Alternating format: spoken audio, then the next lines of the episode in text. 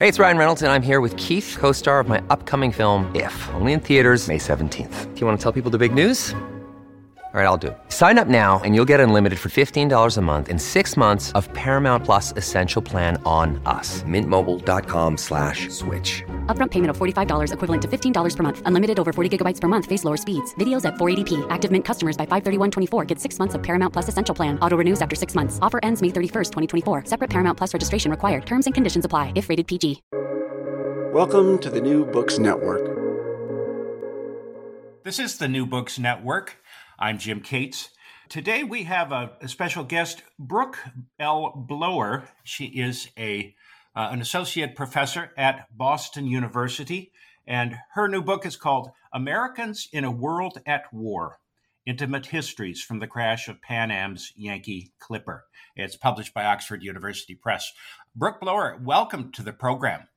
Thanks for having me. I'm so happy to be here. Yeah, so glad to have you with us today. Uh, as I w- was saying to you before we started recording, your book is interesting not only from the standpoint of history, because it's about World War II, which is right up there with Civil War in terms of its in the Civil War in terms of its grip on the American imagination, I think, but also is a kind of a bold experiment in historiography and storytelling. And uh, as I said, I, I think it's a it, it's an interesting work, a very very ambitious work. So I want to delve into that as well. First of all, can you tell us a little bit about yourself, your background? How you got to uh, uh, Boston, what you do, your specialty, and then especially how you came to the topic of World War II, writing a book on World War II, which is something you might not have thought earlier that you would have ended up doing. definitely, definitely not. Um, so my background is in um, cultural history and political culture, urban history, uh, and transnational history. I studied a lot of European history as well as the US history as an undergraduate when I did my undergraduate work at Berkeley. And I was really interested in thinking about how American history could be revitalized by embedding it much more richly in other kinds of non-US histories. You know, in US history we tend to talk about US history and it's kind of in a self-contained place and then other world histories are sort of taught and, and explored elsewhere and so um, my first book um, was a book about americans in paris during uh, the 1920s and 1930s and the reason i wanted to work on that was because Americans often tell that story as one of American, you know, Americans going to Paris and having a wonderful time and being free from all the politics that they had to deal with at home. And having read a lot of European history, I knew this just wasn't the case. Paris was an incredibly polarized place. Uh, it has one of the highest concentrations of communists and fascists of anywhere in the world at that point. Um, and so I thought, you know, I wanted to sort of experiment how much how much European history can I pull into this story to tell a different version of this kind of classic iconic moment of the Americans in Paris. And in a sense, my second book is is is a similar type of experiment. Um, I never, as you as you mentioned, I never thought I would work on World War II. I grew up in the 80s and 90s, you know, when the Stephen Ambrose books were coming out, when the History Channel was coming out, and um, you know, World War II was basically everywhere um, when I was a, a young adult, and uh, and it was told in a very particular way. It focused, you know, heavily on high diplomacy, Churchill, Stalin, Roosevelt, that story, uh, and on combat soldiers' experiences. And this made a lot of sense because people were doing a lot of important oral history work uh, with, you know, aging veterans. In my opinion, there was something about World War II that was proving healing for a lot of Americans, a lot of American viewers and readers, because um, there was this noble story that could be told about uh, Americans engaged in a war uh, in the wake of the Vietnam War, which obviously didn't didn't have that kind of narrative, didn't do that kind of narrative work for Americans. And so I thought World War II, I don't want to. That's not for me. That's you know that's that's not at all what I'm interested in. I'm interested in political culture and all these other things going on. And then when I got a job at Boston University um, teaching history uh, in the early 2000s. I was teaching a course and I really stumbled over how to teach World War II. And I was trying to do it in a way that was refreshingly transnational. So if you want to talk about, say, you know, the civil rights movement, um, you can you can embed that in the history of decolonization happening in Africa and Southeast Asia and elsewhere to sort of make Americans understand that this isn't just happening in a vacuum. The civil rights movement in the in the South, in the American South. Uh, but World War II just didn't seem to have that kind of story to it. And I had one of those weird moments where I said, "Oh, someone should really write a book about this," you know. And then I realized, oh wait, maybe that person's me. and in teaching World War II, because I couldn't find anything to assign the students, I just showed them Casablanca because it kind of captured what I thought was missing, which was the early part of the war. So before the GIs start liberating beaches and towns, which is really only the end of the war, and a, a, sort of telling of the war where Americans are not just being Americans alone doing all these things by themselves, but really a story about alliances across national lines complicated politics where you know um, different people you know have different kind of political visions for what the war is about.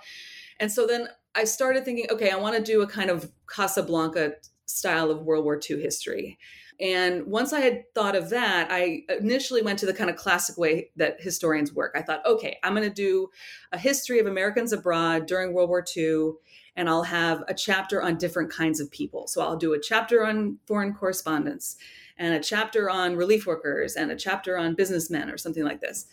But there was something really unsatisfying about that, partly because I, I did want to kind of think about this as a narrative experiment and think about how I could I could use narrative to tell the story, but also because it seemed very self-fulfilling like it was a self-fulfilling prophecy i was picking the types of people i thought were important and then i would presumably then find a representative businessman or a representative foreign correspondent. And this is the way we normally work as historians if we do biography, right? You find somebody who is doing something in retrospect you've decided is important. Um, they've typically you know decided that they themselves are important enough to leave us documents right they've left their archive behind and i thought well i, I don't really want to do that kind of a biography i wanted to sort of see if i could excavate a story that hadn't been told before and that maybe didn't have an archive on hand. And so I started thinking, what if I did something more like um, I was thinking about John Hersey's Hiroshima.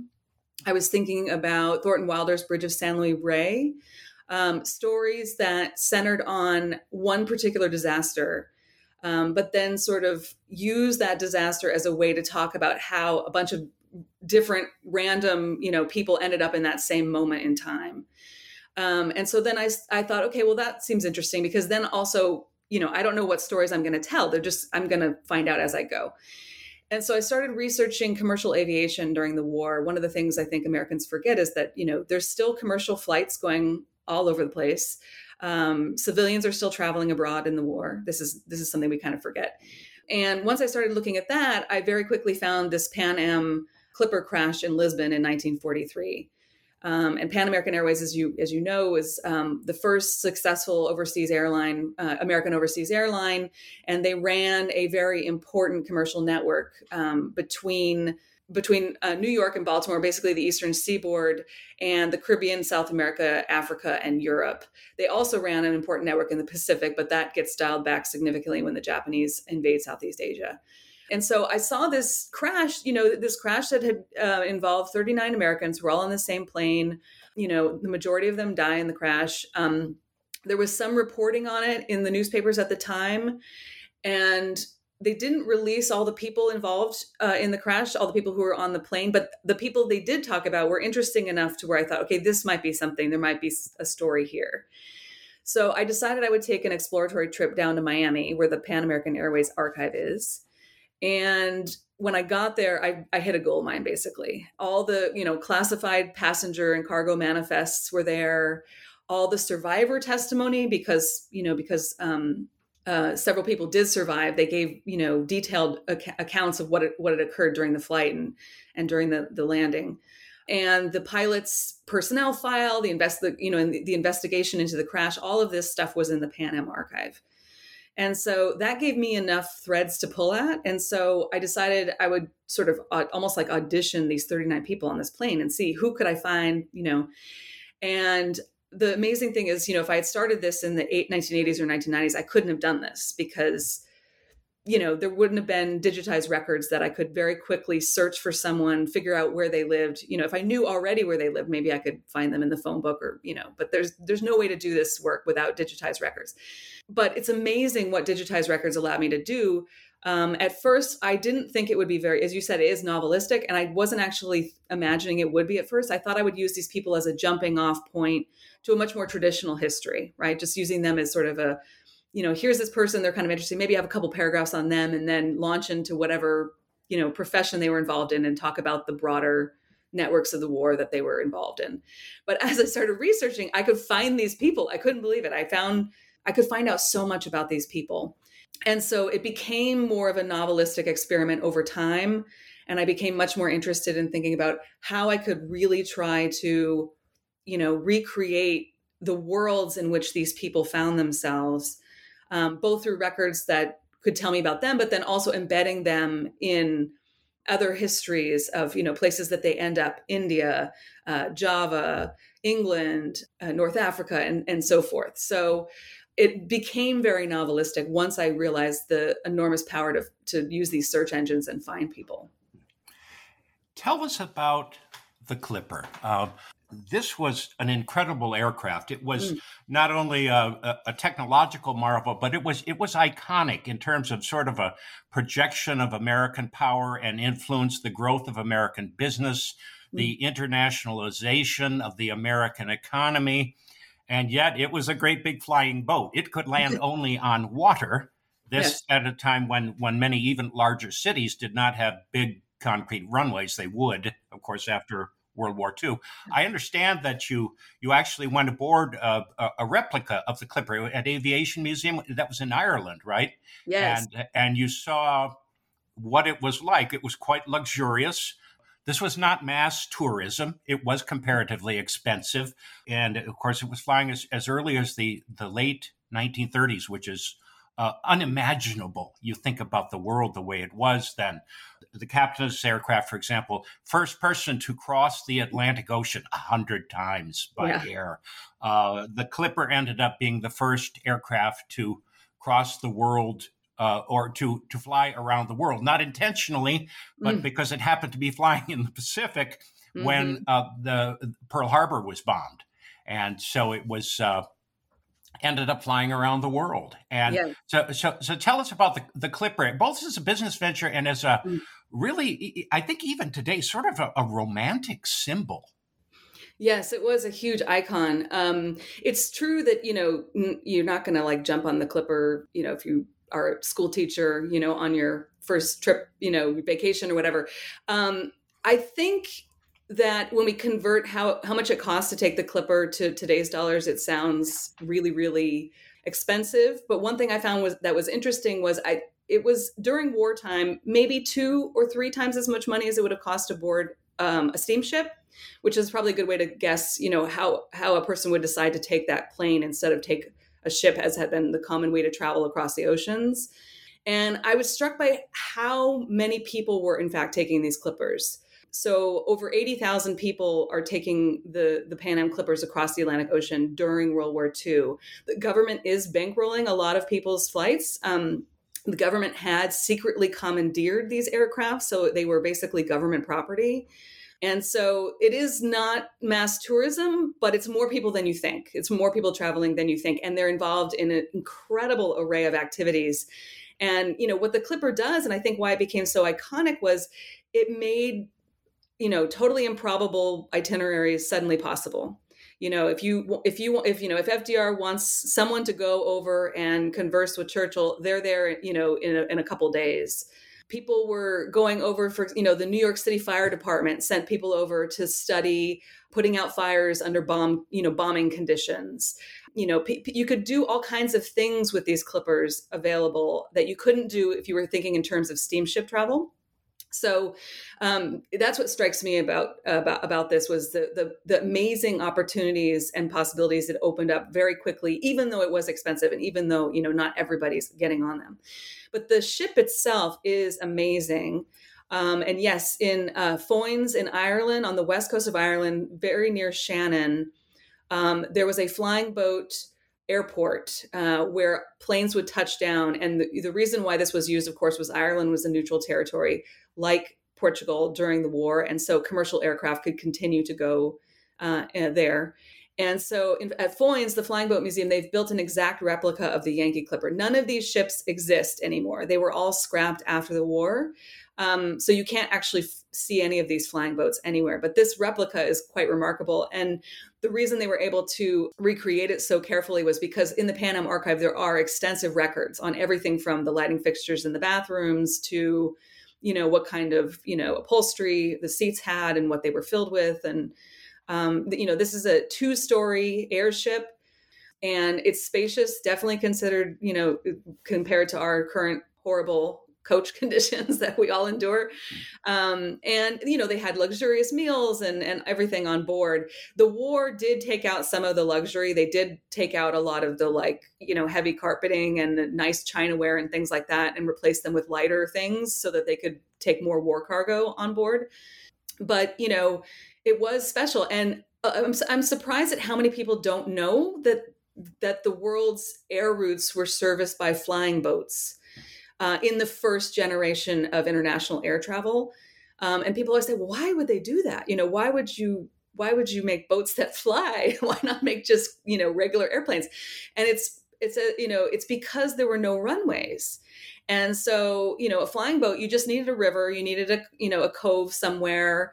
Um, and you could go anywhere. You could, you know, anywhere you wanted to go. There were there were not ru- runways readily available all around the world. It's World War II that gives us this world of runways.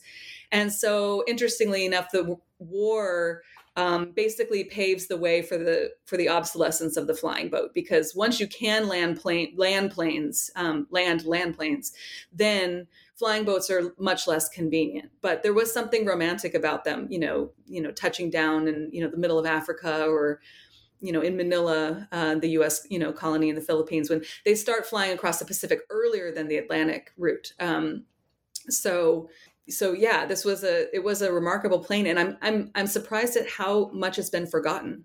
Mm-hmm. and of course many of the the traditional cruise ship routes or uh, uh, freight ship routes had become infeasible because of the u-boats in the atlantic. So these uh, the, the air routes generally hewed to the south. In many cases the the clipper itself of course uh, one thing we do need to remember uh, in terms of, of modern aviation, the Clipper was not pressurized. So it traveled about 8,000 feet above yeah. sea level. I traveled a route like that once on the on the old Berlin corridor before the mm. wall came down, and it was very, very bumpy. So mm. I assume there were cases where it was uncomfortable because they're not cruising at 40,000 feet, but the luxury and the novelty are very winning. Yes. And I mean, and this was a involved way to travel, right? I mean, if you were if you wanted to go to Lisbon, which is the main point you could get to in Europe after the war breaks out. They before the war breaks out, they had been going all the way to Marseille. Um, but after the war breaks out, they they recede their their um, their route back to to Lisbon. And if you wanted to get to Lisbon, um, if you were going in the winter time, you could fly from New York. Typically, you would stop at Bermuda and you would stop at the Azores. That's what the Yankee Clipper did in the book that I wrote. That's the story that that I tell is that those two hops, and then you would get to Lisbon. But if you wanted to fly home and it was the winter time, you had to fly from Portugal down to Portuguese West Africa, and then across to Brazil, and then up through the Caribbean um, to get back to New York that way. And that was easier and took less time than trying to fly back the North Atlantic in winter. Because even though flying a on a boat plane was convenient because you didn't need a runway, you couldn't land it if there were heavy seas, frozen harbors, things like this. So they would fly the summer, the southern summer route um, back to New York. So you know you would fly thousands and thousands and thousands of miles uh, if you if you took one of these one of these planes. And yes they you know they were only 8000 feet or so above water. So they um, you know they would see downed um, ships um, and they would throw down emergency supplies to people who were in the water below them and they would report on that. Um, or you know they would spot u-boats um, and so forth. There was concerns that the that the ships the airships could be shot down. You know the japanese did attack pan am's network in the pacific. You alluded to ford's flight around the globe where he escaped on one clipper um, out of the Pacific during those attacks and flew, you know, all the way across the world to get back. So it, I think it wasn't it wasn't very comfortable in, in those kinds of ways. I think I think you're right. And some of the people I write about are, are right about their fears of flying. One of my characters was absolutely terrified of flying, and you know his profession he was a he was a, a, a foreign correspondent meant that he was nevertheless flying all over the place. He flew you know, he flew the Clipper multiple times. He flew across Africa up into Iran and then into the, the Soviet Union. Uh, he flew from there to um, to India. Uh, and then back across Africa to South America. and every hop, he's just terrified and mm. Um, and writes about it. So you know, some people some people were really afraid of it. Other people seemed to have a great old time and thought this was just the best thing. I mean, imagine living in a time you know when people are only just starting to fly. I mean, it's what what a like a mind blowing thing that suddenly people are flying in the air. It's you know, and it hasn't been around very long. You look at the. Uh the fatality rates for the uh, the early airline pilots, for example, of whom one was Charles Lindbergh. I mean, you were you were more likely to to die than to survive the early uh, the early experience of, of the U.S. Postal Service flying uh, the mail back then. Yeah, it's one of the reasons why the the Clipper was so luxurious, and they would serve these lush, you know, wonderful meals. Is they were trying to convince you know passengers this is safe. It's mm-hmm. okay. It's just like taking an ocean liner you know it's just like a train. And so they were trying to convince them this was safer than it actually was. And of course the the the, the hops were much much longer because the clipper cruised at something like 200 miles an hour or less mm-hmm. and that's not very fast compared to a modern jetliner. Yes much faster compared to the steamship but not not compared to our jetliners. If we look for a almost like a, a novelistic sort of uh, crux in the book. I'm looking here at uh, one, page 170. Uh, in between these stories of these individuals, and like I say, it's the, the structure of the book is very interesting. The stories of these individuals, you have these interludes where you describe what it's like aboard the plane, you know, as night falls and they head out over the ocean and the stewards begin serving dinner, et cetera, et cetera. And this is sort of the give uh, give our listeners some an, a, an example of your your powers of, of narrative description here. Uh, they're taking off from Bermuda. They're heading to the Azores in in the Atlantic and and then to Portugal. Uh, this is, by the way, is February of 1943, which is there's so much serendipity in this story mm. for mm. you as a historian because this is right at the moment when the United States, when the Allies in general have really not begun to win World War II. Exactly. Um, we're we're right on the right on the cusp here of uh, uh, Operation Torch, which is Africa. That has not quite begun yet. Uh, everybody's clamoring for a second front. Uh, in in Europe, uh, you know, let's let let's open up front. Let, us go invade the Channel, and mm-hmm. of course, uh, Eisenhower is saying saying we can't do it yet. Yeah. We, we still got to work on it. It's still uh, more than a year from D Day, so a tense time, I think, for a lot of people in in history because there is absolutely no guarantee that we are going to win this war. We look back now and think, well, it was all inevitable, and of course, it it was it was a tough uh, four years for the United States. But then, you know, we began we laid the foundation for the new global order, et cetera, et cetera.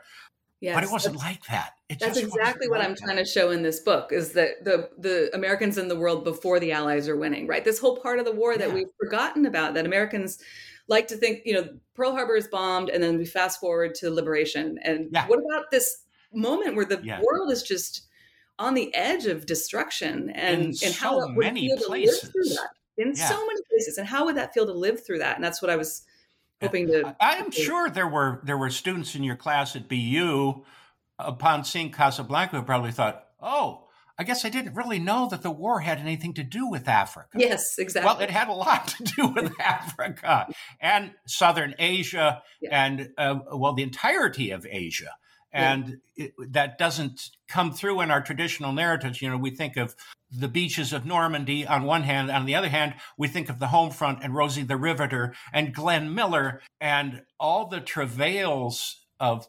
people.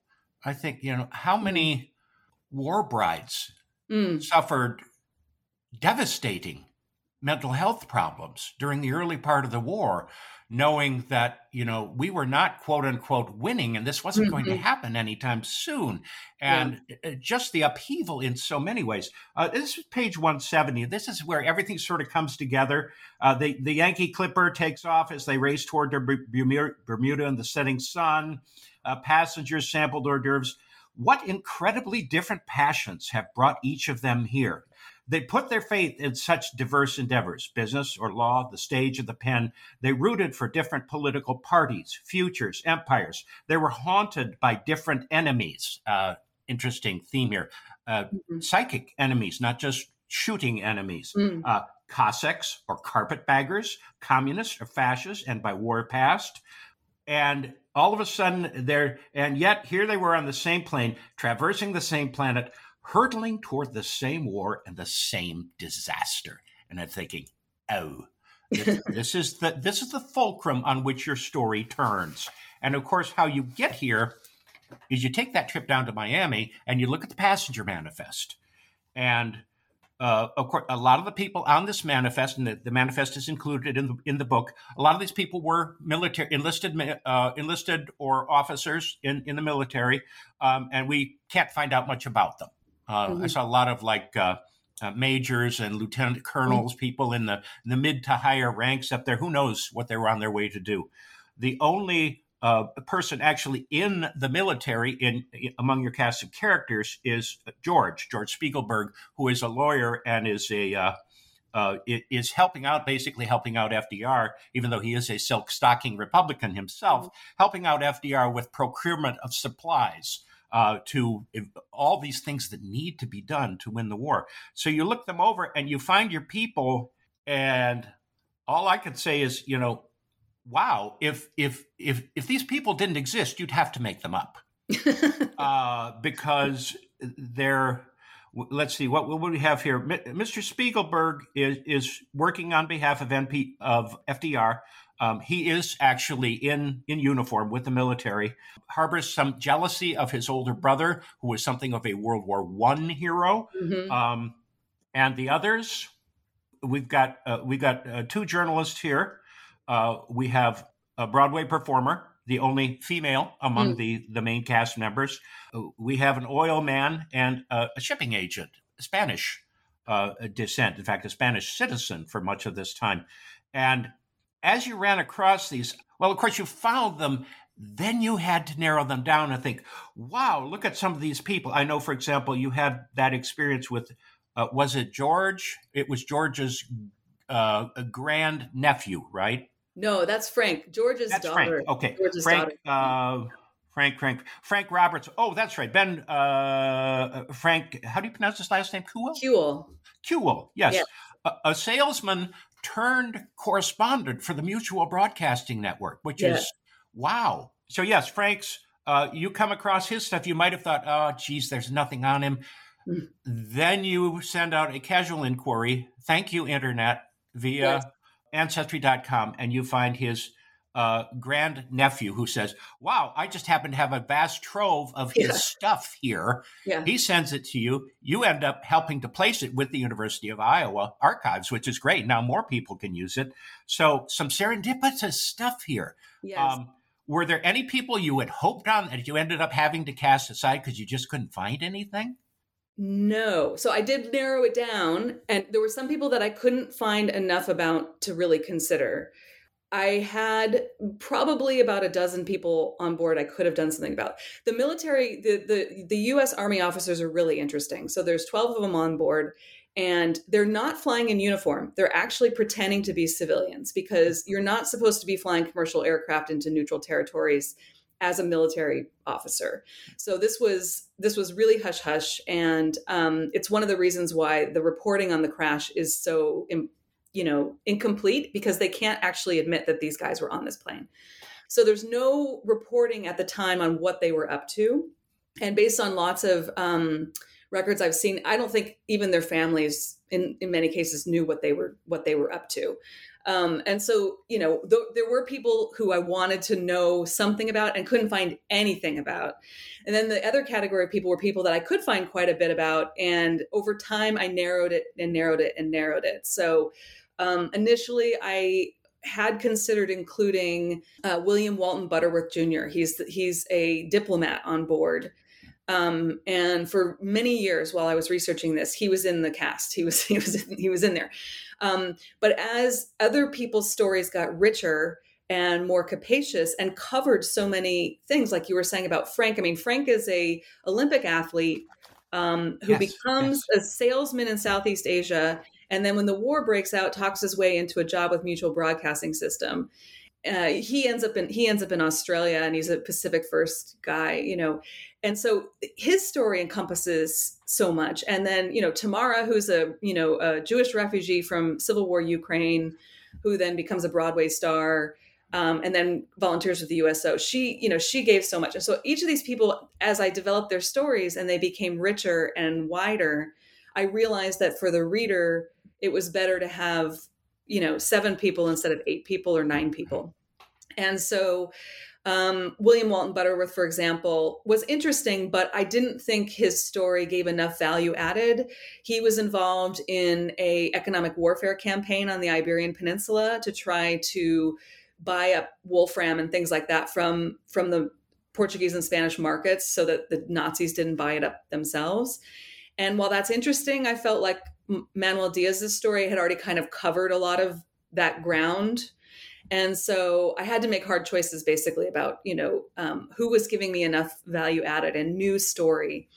And um, the pilot initially too i was going to weave him in just like the other um, characters and a brilliant group of historians who who read the manuscript in draft and helped me sort of do the final revisions helped me figure out how to do these interludes uh, and and sort of how to have the pilot story be you know woven into those interludes instead of having him be a regular character which i think is helpful for readers because there's only so much you can hold on to in your head right? Mm-hmm.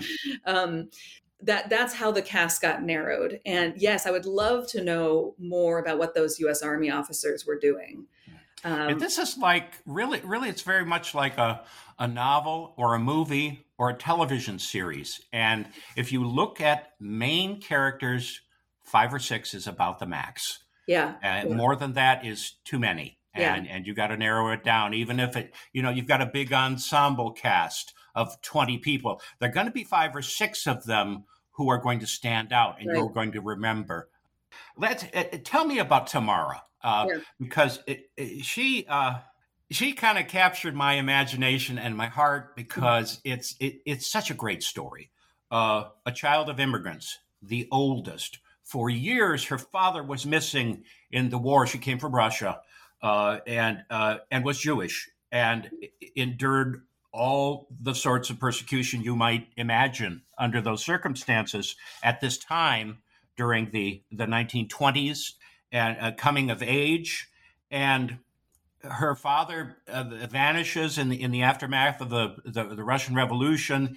Uh, for years, they have no idea where he is. It turns out he's living in the Bronx. Yeah, and they find him in the Bronx, and the family moves to the Bronx, and so so. T- Tamara grows up in the Bronx, and there's a lot of weight on her shoulders. Mm-hmm. She is the oldest. She is struggling with an old culture and a new culture blending together right at that point where she is just not quite young enough to become fully um, acclimated to the culture. She is still mixing in Yiddish words with, mm-hmm. uh, uh, you know, especially you know, talking with her mother, and mm-hmm. um, she is still some of an, uh, an, an outsider to the world. Then uh, wants to go into show business, and her family is saying, "Oh, it's so risky. There's not a lot of money. You've got to help support the family, et cetera, et cetera." A lot of pressure on her, and she works under a lot of appalling conditions. Your mm-hmm. description of, for example, of she goes onto the vaudeville circuit right at the time when vaudeville is really going down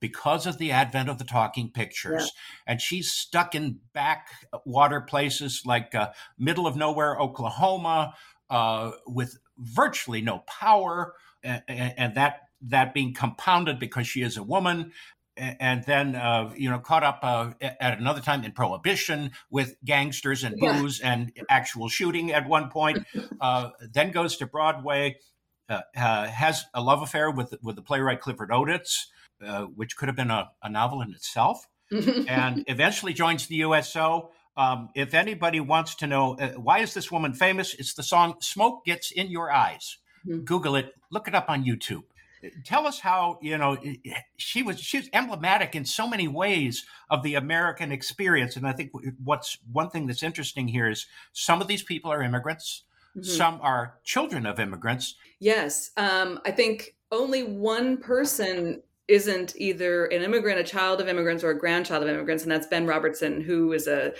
Southern white Baptist South Carolinian, you know, who traces his family back before the American Revolution. Uh, but the rest of them have very deep or, and you know um, recent immigrant um, uh, influences in their life. Um, but they're all you know they're all very different. They have different religions. They have different you know they're from different parts of the world. Tamara, yeah, she I mean she was she's so fascinating to work on. The thing that I found especially interesting about her as I started to dive into her was in one way, you know, it is this story of the young Jewish, um, you know, immigrant girl who wants to make big. You know, we it's kind of a familiar story, mm-hmm. but I thought it was really interesting once I realized that after her affair with Clifford Odets, which um, is is like you said, quite a quite a moment. Um, uh, one of my research assistants found his writings to her in an unmarked folder in his papers, and that's mm. where we got all those love letters that he wrote her. Mm-hmm. Um, after that moment, she starts passing for non Jewish. Yes. And to me, that was a really interesting part of the story because she doesn't just pretend to not be Jewish. She doesn't just pretend to be, say, you know, um, you know, American Gentile or something. Mm-hmm. She recreates herself as a kind of Russian um, white, which is yeah. basically a person who supported the czar, opposed the communists, and had to mm-hmm. flee Russia uh, in the wake of the revolution. And this is significant because the Jewish community absolutely despised the Romanovs. The Romanovs were anti-Semitic yes. rulers who, you know, you know, submitted them to all kinds of oppressions. And the whites are, you know, they're fasc- they're on the fascist side is in this brewing war between the left and the right. And and Tamara herself, her politics was very anti-fascist. Um, and the kinds of you know benefit concerts and things that she did show the kinds of causes she supported um, integrated entertainment in Harlem, you know, Chinese war orphans, you know, the lo- loyalist side in the Spanish Civil War. But she's performing as a kind of counter white counter revolutionary. So that was very interesting to me. And it said a lot about the kind of careful maneuvering a woman had to do in that moment. Um, because the the left, the culture of the of leftist politics was so um, patriarchal and the community she was coming from was very patriarchal as well. And so this was a, an unusual choice but it's an interesting one because it allows her to sort of carve out this very esoteric path um, and enables her to find a way to you know make her own professional and personal choices that that otherwise she might not have been able to. So, so to me, that that story of passing was really interesting, and a yeah, lot of people, uh, a lot of Americans in this period were passing. I mean, they're you know fair skinned uh, uh, Black Americans who pass for white. A lot of you know Jewish folks change their names so they don't sound so Jewish, and so that's also a, a common um, thing that people are are contemplating and experimenting with in this period. And uh, Tamara traded on a certain, I guess you would call it exoticism. Mm um, you know, we don't, yeah. we don't know exactly uh, uh, everything about her, but we know that she intrigues us. She is an intriguing woman with a with a past, a mysterious yes. past, uh, yes. almost like a movie character. Yeah, people compare her to Greta Garbo. Um, oh yes, very much so. You know, it's that sort of like European temptress where you can't mm-hmm. quite place where they're from. That sort of persona. And then we look at fascism. Manuel, Manuel Diaz Riestra, mm-hmm. Spanish American, member of the upper, upper, upper crust mm-hmm. of Spanish American society in New York City. Uh, you know, hosting parties at the the mm-hmm. uh, the Waldorf Astoria and this sort of thing. Owner of a shipping line, uh, for a while, they're they're transporting passengers, which which is interesting. This is before the advent of the modern cruise business. They are transporting passengers. Uh, he and his partner, uh, and also transporting freight. Mm-hmm. Much of it, uh, he gets involved in the Latin American trade.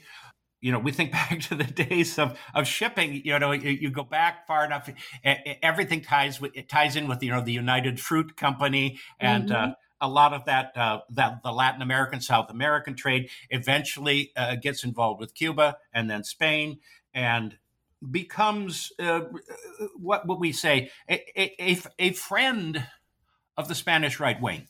and there's so much stuff. One thing I think this this this book underlies, and then we'll see this too with uh, uh, Harry, the oil man, is that so many of these things being traded are everyday commodities. Magnesium, tin, chromium, oil. Of course, the king of commodities in the 20th century. But these are all war materials as well that right. can be used in the manufacture of ammunition. Uh, in the United States, for example, we had severely restrained the production of copper and rubber for American use because they were so important to the war effort. And you think, well, I'm just I'm just selling uh, tires to Spain. What's the big deal? Yeah. But there were so many gray lines that were crossed here, and I think particularly with, with Manuel, they the, the gray lines became darker and darker, and it became more and more obvious that he was in fact trading with the enemy, mm-hmm. and and would would face uh, uh, public recrimination for that. Yes, yes, it's he researching him was really really interesting, and I think it was a good lesson in why American historians need to read non-U.S. history Mm-hmm. Because when I started working on, well, first of all, when I started working on him, I thought this isn't going to be interesting. I mean, cargo shipping, you know, mm-hmm. boring, right? Mm-hmm. I was like, cargo shipping is so interesting. Um, and once I started researching him, if you research him in US documents, you can get good chunks of this story, right? So, very quickly, I found um, the controversy that he stirred up um, during the Spanish Civil War when he was shipping things like you were saying, you know, things that don't seem like they matter, but they do Chilean nitrates to mm-hmm. Lisbon to provision Franco's nationalist troops that nitrates used for making explosives, mm-hmm. and then blocking the loyalists from shipping their own supplies from Mexico and the you know some of the very few places willing to support um, the Spanish Republic. And so that you can see that in the in the American newspapers because um, somebody betrays him, a spy on his ship. I don't know. They they release to the communist press all of his letters that show him conversing with people in Mexico and Cuba and in Spain about, you know, we've got to help Franco win and let's, you know, I wish we could have a, a battleship in the Strait of Yucatan, you know, to bring the war to the new world. You know, it's really serious. Mm-hmm. And and then you also can find very quickly um, records of his arrest a few days after Pearl Harbor for smuggling silk and oil and other things so when I started, you know, I did a typical American historian thing where I just assumed, okay, so the story is he immigrates before World War One. During World War One, he starts a shipping business. He's Spanish, so he's neutral. So therefore, he's just involved in business, and it's the Spanish Civil War that really politicizes him. That's kind of the assumption that I made that I think a lot of people would make. And in drafting his story at first, I had a section in his early chapter where I I had like a paragraph where I said that go back and read the Spanish literature on World War One. And then on I went and I kept going and you know. And so then, you know, a couple of years later when I'm revising the chapters, I go and I actually do the work and read Spanish history of the early 20th century, Spanish history of World War One. And oh my gosh, guess what? Spain is basically already in a civil war during World War One. And I suddenly realized, okay, you know, this guy isn't just on the sidelines you know, and then it's Franco's uh, coup is what politicizes him. I think it's much more likely. And then I found after that a lot of evidence that his partner was involved in World War One era, you know, ties to Germany and things like this. And so it's just a, it's another sign of how American historians need to to not just read US history. So the other thing I did was I learned Spanish so I could go to Spain and do the work in the Madrid archives. And some of the best evidence of his um, dealings come from come from those archives as well. And so he was he was definitely one of the I don't want to say I mean I guess he was really fun and, and intriguing to research because he obviously did not want a lot of his business dealings exposed. And so there wasn't a very obvious way to go about researching him. Mm-hmm. And one of the things that I quickly figured out was if I followed the ships he serviced, I could I could find pots of archival documents. And so because there's not it's it's like four or five ships that are like his ships that are regularly traversing the Atlantic between Latin America and Spain and the US. And so you know you can go into the us navy records and they have folders on the ships they don't have a folder on him they have a folder on the ships but then in those folders he's all over the place so mm-hmm. um, so that was that was intriguing and then finding out you know that the british in bermuda were um, censoring mail they were pulling mail off the clippers and any boats that stopped and and going through and um, reading all that mail and censoring it. And so they were they were confiscating his um, mail, photostating it, and then sending it to American authorities. The FBI had tapped his phone at, at one point. I mean, it, it got really into. It was like you know, what's his name, Ray Liotta at the end of. Uh, Goodfellas, you know, like where he was, the the walls were closing in on him, and I find it so interesting, you know, that he he's he makes a deal with the Americans towards the end, and you think this has to be his like he's figuring out how am I going to get out of this, you know, how yes. am I going to, yeah, yeah, a great character, and then we have, uh, as I say, these people are all interesting. Uh, Benjamin Franklin Robertson Jr., the writer, a Southerner. Mm uh, a, a Southerner, and this is important. And I, you know, we are all haunted by personal demons, mm. ghosts, mm. memories. They may be deeply personal, they may be historic, they may be uh, linked to ethnicity or place where we came from, things we know or that we've heard that our ancestors suffered. Um, these can be so varying. And uh, ben is a wow. Uh, comes from the South, ends up works for the AP. Uh, doesn't care for that because AP is is as he said, it's sort of basically stenography. Mm. Okay, write down everything the president said. And uh, for a while, he was high on that, like, wow, I'm in the same room with FDR. This is yeah. cool. Uh, but after a while, there's not much you can say. You you simply this happened, then this happened, then so and so said this. So goes to work uh, for a variety of news outlets, ends up trotting the globe, and it takes a lot of personal baggage into World War II, as I guess everyone yeah. did. Yeah. But uh, he was from the South. Was it, uh, was it North Carolina? I don't remember. South Carolina. South Carolina. Okay. Um, yes, a, a, state that would become majority black mm-hmm. uh, after Reconstruction well, that was majority black, but they weren't counted as citizens at that. And and of course, in, in some respects, didn't get to uh, exercise all the rights of citizenship for a long time. But South Carolina is in a unique position here um, because uh, Ben's ancestors uh, were not did not own huge plantations, but they were slave owners. Mm-hmm. Um, and so he he grows up with the the, the, the legend of the lost cause, the glories of the old South. He grows up with that and he never abandons that. Yeah. He also never fully embraces the cause of integration or curing racial injustice. He won't go that far, but he goes a long way in many yeah. things. And yeah. so he's he's a curious character. One small sidelight of his life, at least from from our own point of view, is that he was gay. Mm-hmm. Um, you you discover that in some correspondence. There's not a lot of mention of it because it, he doesn't bring it up, and mm-hmm. you don't know much about it. But uh, did this, mm-hmm. you know, add to his idea of being sort of an outsider? Maybe mm-hmm. that you know yeah. the, the, journalist, the the neutral observer, who's kind of outside of things, and he ends up, you know, becoming a a, a crusader for the cause of Europe. Uh, you know, as uh, Germany, as you know, this this is the the the strategic history we all learn. Germany thought it was home free once it had signed the non-aggression pact with Russia, and then Russia goes back on that pact, and all of a sudden Germany is at war with Russia, and everybody is saying open a second front, and there's incredible uh, upheaval for this for the longest time. I I remember reading a a biography of uh, Harry Hopkins a number of years ago, mm-hmm. uh, detailing the all of these missions that Hopkins made to London. In essence, um, uh, to meet with, with Churchill and others over there, and, and them pleading for the United States to enter the war, or else uh, you know the glory of Britain would be snuffed out, et cetera, et cetera. And this was a period of um, well, just over two years from the beginning of World War II. And Robertson sees what's happening over there. He lives through the Blitz, comes very, very close to being killed.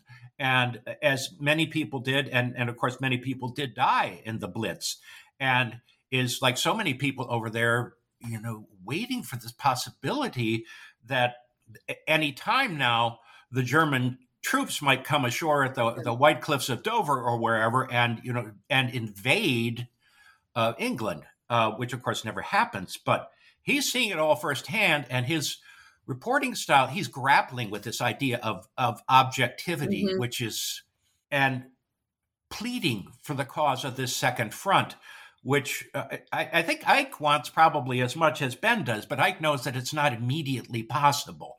But obviously, Ike can't get together with Ben and have a serious talk about the logistics of all of this. There's too much secrecy bound up with this. But Ben undergoes an interesting transformation. But one thing he never lets go of is this idea of the color line. And yeah. and in fact, he does see the Nazis as something of a, a, a corollary to uh, Yankees. And you think, wow, okay you got to make a connection there. But as you say, people were afraid of a lot of things. There was a lot to be afraid of during this period, especially early in 1943. So, mm-hmm. Ben, an, an, interesting character. And I assume a lot of his stuff was because of you, you've got his writings, but you also got his his letters, his notes, his clippings, etc. Yes. So he he's the one person I wrote about that has been written about by scholars before and he, you know, he was a journalist, he was a writer, he published books and, you know, did what writers do, which is save his archive and it's mm-hmm. now at Clemson University his alma mater.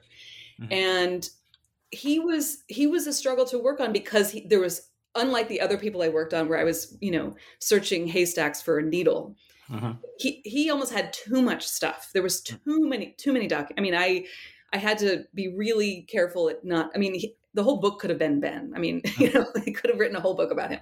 Mm. But one thing I did struggle with was trying to figure out how to wrestle with what seems maybe would seem to modern readers as counterintuitive, which is what you're sort of alluding to the fact that he was um, he was pro New Deal at least until the late 30s. Um, he was for the little guy, um, and you know he sort of self-styled himself as a as a liberal, and um, he was very generous um, with women. He treated women colleagues with respect. You know, he did all the kinds of things that today might signal to us pro- progressive person, mm-hmm. right? Mm-hmm. He, in particular, what I was stumbling over, he um, advocated for indigenous people's rights. He advocated for the people of Guam to have voting rights. Um, you know, they were colonial subjects, but not citizens.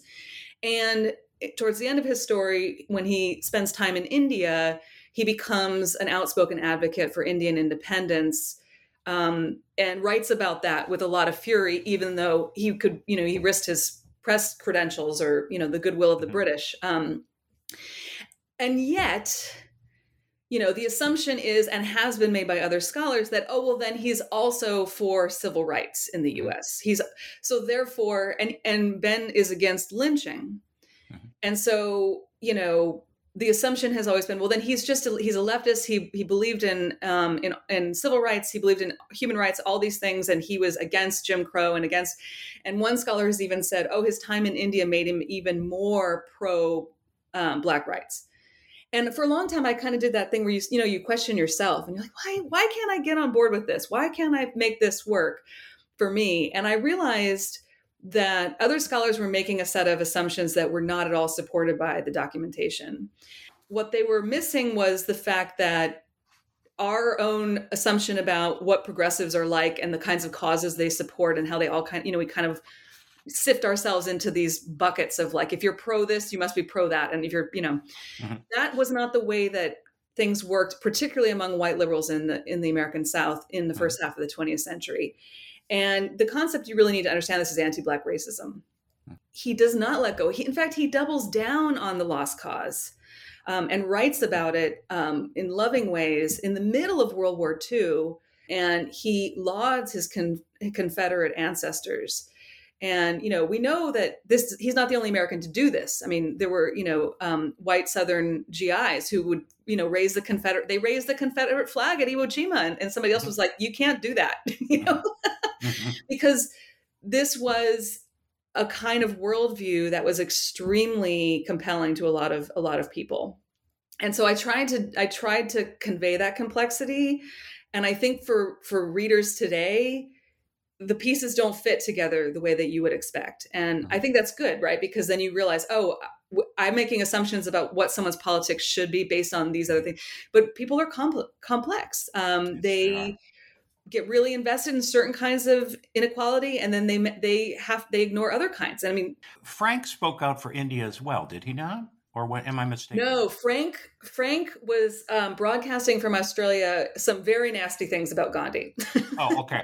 yeah. Oh, yes. Okay, and uh, yeah, uh, Gandhi. Yes. Yes, because you know, I mean, I, I find this interesting too to see how angry a lot of Americans were in late 42 after the quit india movement really destabilizes the subcontinent and and you know as we've been talking about the world is on the brink of chaos the allies are losing and a lot of people are like what are they doing? This isn't as important as winning this other war. But of course right. again i tried to tell this from indian points of view by using indian history mm-hmm. so that readers could also feel you know sympathetic to that and see why they would do that at that moment. And then but then also feel frank's frustration too so you can kind of see how these different points of view are in conflict.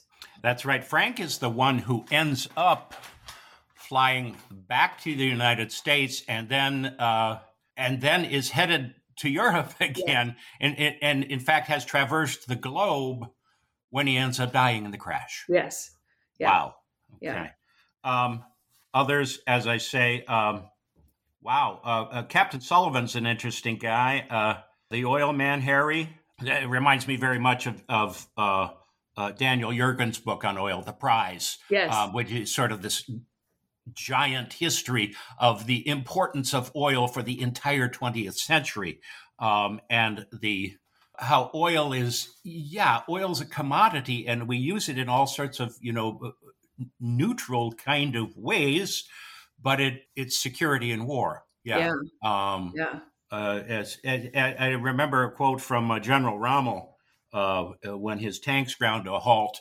in uh, in North Africa. He says, mm-hmm. "Shortage of petrol. It's enough to make one weep." Yes. And so we'll leave that at that. Um, a couple of themes here. Tell us a little bit about your research. Um, you were obviously, I, I, even saw a reference in there from uh, the Bruce Barton archives at the University of Wisconsin. Barton was. Uh, he was he was uh, uh, an interesting guy. The, the ad man uh, was campaign manager mm-hmm. for uh, for George yes. during the 1930s when George was was running as a silk stocking Republican for Congress yeah. and lost. Uh-huh. Um, but I, I worked with the Barton papers myself, so I see a lot of archives here. Hmm. Um, is more being digitized, or you physically must have been in a lot of places over the course of about ten years? Is that right? Yes, yes. I, um, I was in a lot of places, and in those places multiple times in some cases. So the National Archives in the U.S. and D.C. I can't even tell you how many times I went there, and the National Archives in in the U.K. as well. Um, and then other archives I went and, you know, because, you know, my first book, I, I was in a French archive for six months and you, there's no photocopier, there's no cameras. So you're just handwriting notes the whole time, you know, for you know, all these like handwritten notes from that book.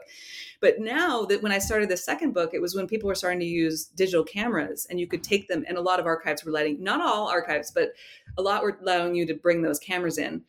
And this was great because one i just had a daughter so i had a, a one year old at home so i couldn't i couldn't go for six months somewhere and just sit there and luxuriate in the files and so you can do these sort of smash and grab operations where pan am archives i went down for a week photographed everything i thought i needed then came back and you can sit on the couch in your your basement your living room whatever and and sit and process the documents mm-hmm. from your house um, so i was able to go and do all that stuff faster than I could have without digital photography.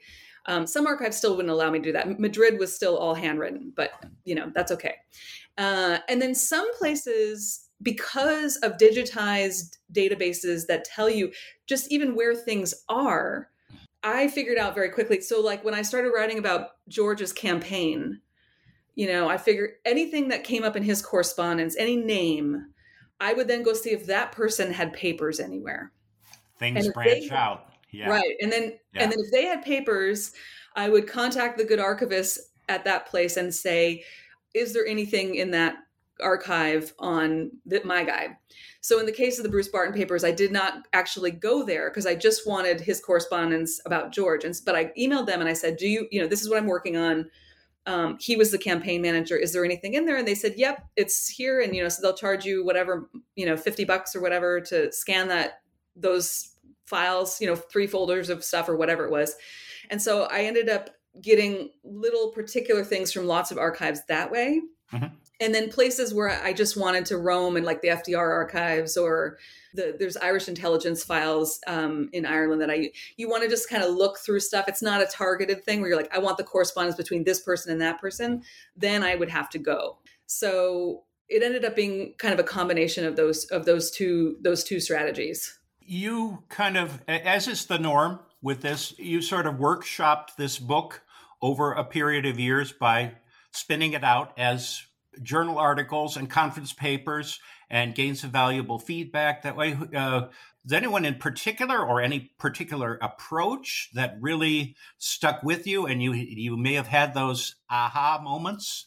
Oh, it's definitely as I, I sort of alluded to this before. I did a book manuscript workshop when I had basically drafted everything and um, my editor, Susan Ferber, was there. Mark Bradley from the University of Chicago was there. Melani McAlister from GW was there. Uh, Will Hitchcock from Virginia was there. And Andy Rotter from Colgate was there. And was mm-hmm. just like the most incredible, spoiled event of my life, like my, of my mm-hmm. professional life, where basically you have an entire day in a room mm-hmm. with with these smart folks who have just read this manuscript and you basically just triage it and say okay what what what do we need to do? What needs to be fixed? How is you know how can we get this to work better? And they really helped me figure out the structure. When i had first drafted it i was drafting storylines somewhat separately of each other. So i would just kind of like and i was actually drafting them out of order. So i i did a lot of things out of order. I you were talking about um, models. I read a lot of um, screenplay theory because you know in regular screenplay theory you have the, the first act the second act and you have to have yes. right well yes. when um, filmmakers started making what they called multi-protagonist plotline movies it defied the rules right because you're supposed to have one protagonist and you have to do this and that and so i read a lot of theorists who are thinking about how to make narratives that do that work and so um, I it, it, kind of freed up my head to not try to draft it in order, but to just sort of draft these storylines separately, and then have have the confidence that later I'd be able to figure out how to put them back together again. Mm-hmm. And so when I first put this together, I had drafted it so that in the intro, the entire flight flight takes place, and the plane crashes in the intro, and then the whole book flashes back and goes forward in time through two parts just and then you land and then the conclusion re-narrates the crash and you find out why it crashed and who lived and who died. And mark bradley was like don't crash the plane in the intro. I mean so so right right? And then the other, the other, and then and melani mcalister came up with this brilliant idea of the interludes where you just get back on the plane every few chapters right? And you mm-hmm. kind of do the hops from you know new york to bermuda bermuda to azores. And and then that allowed me to sort of chunk out the chapters into these you know sections by time period. So the world war one section the you know 20s and 30s section then the early war section and then 1942 which becomes really important. And so that moment um, where they helped me do that was just totally amazing and and and super helpful. But yeah i mean every time i share this you get you get great insights from folks either from historians who know parts of the world that I don't. So I relied a lot on readers who are experts in India or Russia or, you know, and then also just people sometimes will make little comments that just stick with you in a way that, you know, you go, oh, that, you know, that, that's helpful. And there, you know, there were lots of debates about whether I should be more heavy handed with telling the reader what to think. You know, the way that I drafted, I really try to let the reader decide for themselves what they think about these folks. And I don't really tell you a lot of what I think. Well, you know, why what did Harry really believe? Did he, you know, why was he really, do, you know, I, I might the have oil man. Yes. Yeah. yeah but you know, um, what's Manuel's game, right? When he makes the deal with the Americans and yeah, you know, I could have spent a page sort of hypothesizing, but I kind of mm-hmm. like the novelistic, just let the reader kind of sit with it and decide for themselves. Mm-hmm. So I think you're going to, I hope you're going to, and I hope this podcast will help you ignite some really interesting talk about American historiography. you'll uh, the book as we speak the book is right on the cusp of being published so you know it'll get out there and you always think it's going to change the world it probably won't do that but it, in some small way it might i would think people will be talking about this as a new way to approach history uh, mm. one that is very very challenging mm. uh, uh, do you anticipate others trying to emulate this sort of mm. i know it's not always possible mm. but trying to emulate this sort of approach and uh, do you expect yourself that you'll be doing something similar to this probably as your your your next big project mm. I would love i would love it if american historians could see the value in using so much non-american history um, there you know there are lots of books about americans abroad americans traveling the world you know, as correspondents, as businessmen, as this and that. And if you look at the research that's based on, typically it's based on the accounts of Americans. You know, to me, you you can't trust what Americans are saying because they see the world in a certain way. But right. if you cross check that, you get a totally richer and different story. Yes. Um, yes. And so if if people if if historians took something from this, I would love it if they took that methodological insight to heart and say, oh, if I just read, you know, five books on whatever place it is my Americans are going to, not written by American historians, but by the historians of that place, I will see things my character doesn't see, and that's a richer story. Mm. Um, in terms of the method of just sort of starting with a group of people and seeing if you can follow them and then following them like rabbits down rabbit holes I am totally addicted to this and I really want to do it again. Mm-hmm. Um, I'm having a lot of anxiety because I don't know if I can come up with as cool of a project. so oh yes, feels yeah. like a let. I'm like, how can I ever do something as exciting as this again? I mean, what you know? But I really, really like it. I like um, the mystery, the challenge of having to try to find these needles in haystacks, the uncertainty of knowing where the story is going to go. Because instead of me deciding what's important, I'm following these people and then figuring out why they think where they are is important. And there's something liberating about that. Um, you still have to do some hard work putting an umbrella over all that, right? And sort of saying, like, here together is what this is really going to tell you. I really enjoy sort of scene setting and that novelistic um, attempt to bring a world to life and let your reader feel the textures and the, of the place and sort of feel their way through the history instead of just telling them this is what was happening. This is so I definitely want to do it again. I don't yet know what I want to do. It's super tempting to be the disaster author and just like pick a like train robbery or you know maybe like a 10 car pileup on the brooklyn bridge and see who yeah, I'm, trying, I'm trying to remember who was that the movie maker they called the master of disaster with all those earthquake and tidal wave and fire movies and yeah you think what's next? Yes. So i could do i could easily easily do another disaster but i'm trying to resist it because i don't want to be the disaster lady yeah i guess that's prob- probably not not a fate you would want but uh maybe uh yeah, may, maybe interesting. Could be yeah. very interesting. Well, uh, I, I, look forward, to, and, and I know a lot of people will be looking forward to, to, to seeing what you what you might have up your sleeve. Yet, um, I know it's just like it's it's like asking a doctoral student. So, when is your dissertation going to be done? That's the worst possible thing to ask. Uh, uh, but we will hope that we see more good stuff from you because I'm, I'm as I say, I'm certainly very intrigued. So. Uh, Brooke Blower, Associate Professor of History at Boston University, author of a very intriguing new book called Americans in a World at War Intimate Histories from the Crash of Pan Am's Yankee Clipper. Thank you so much for being with us. Uh, I hope this sparks some uh, some some good discussions, and I, as I say, I look forward to to what comes next in your own personal story. Thank you so Thank much you for much. having me. This was absolutely. So it's been a pleasure.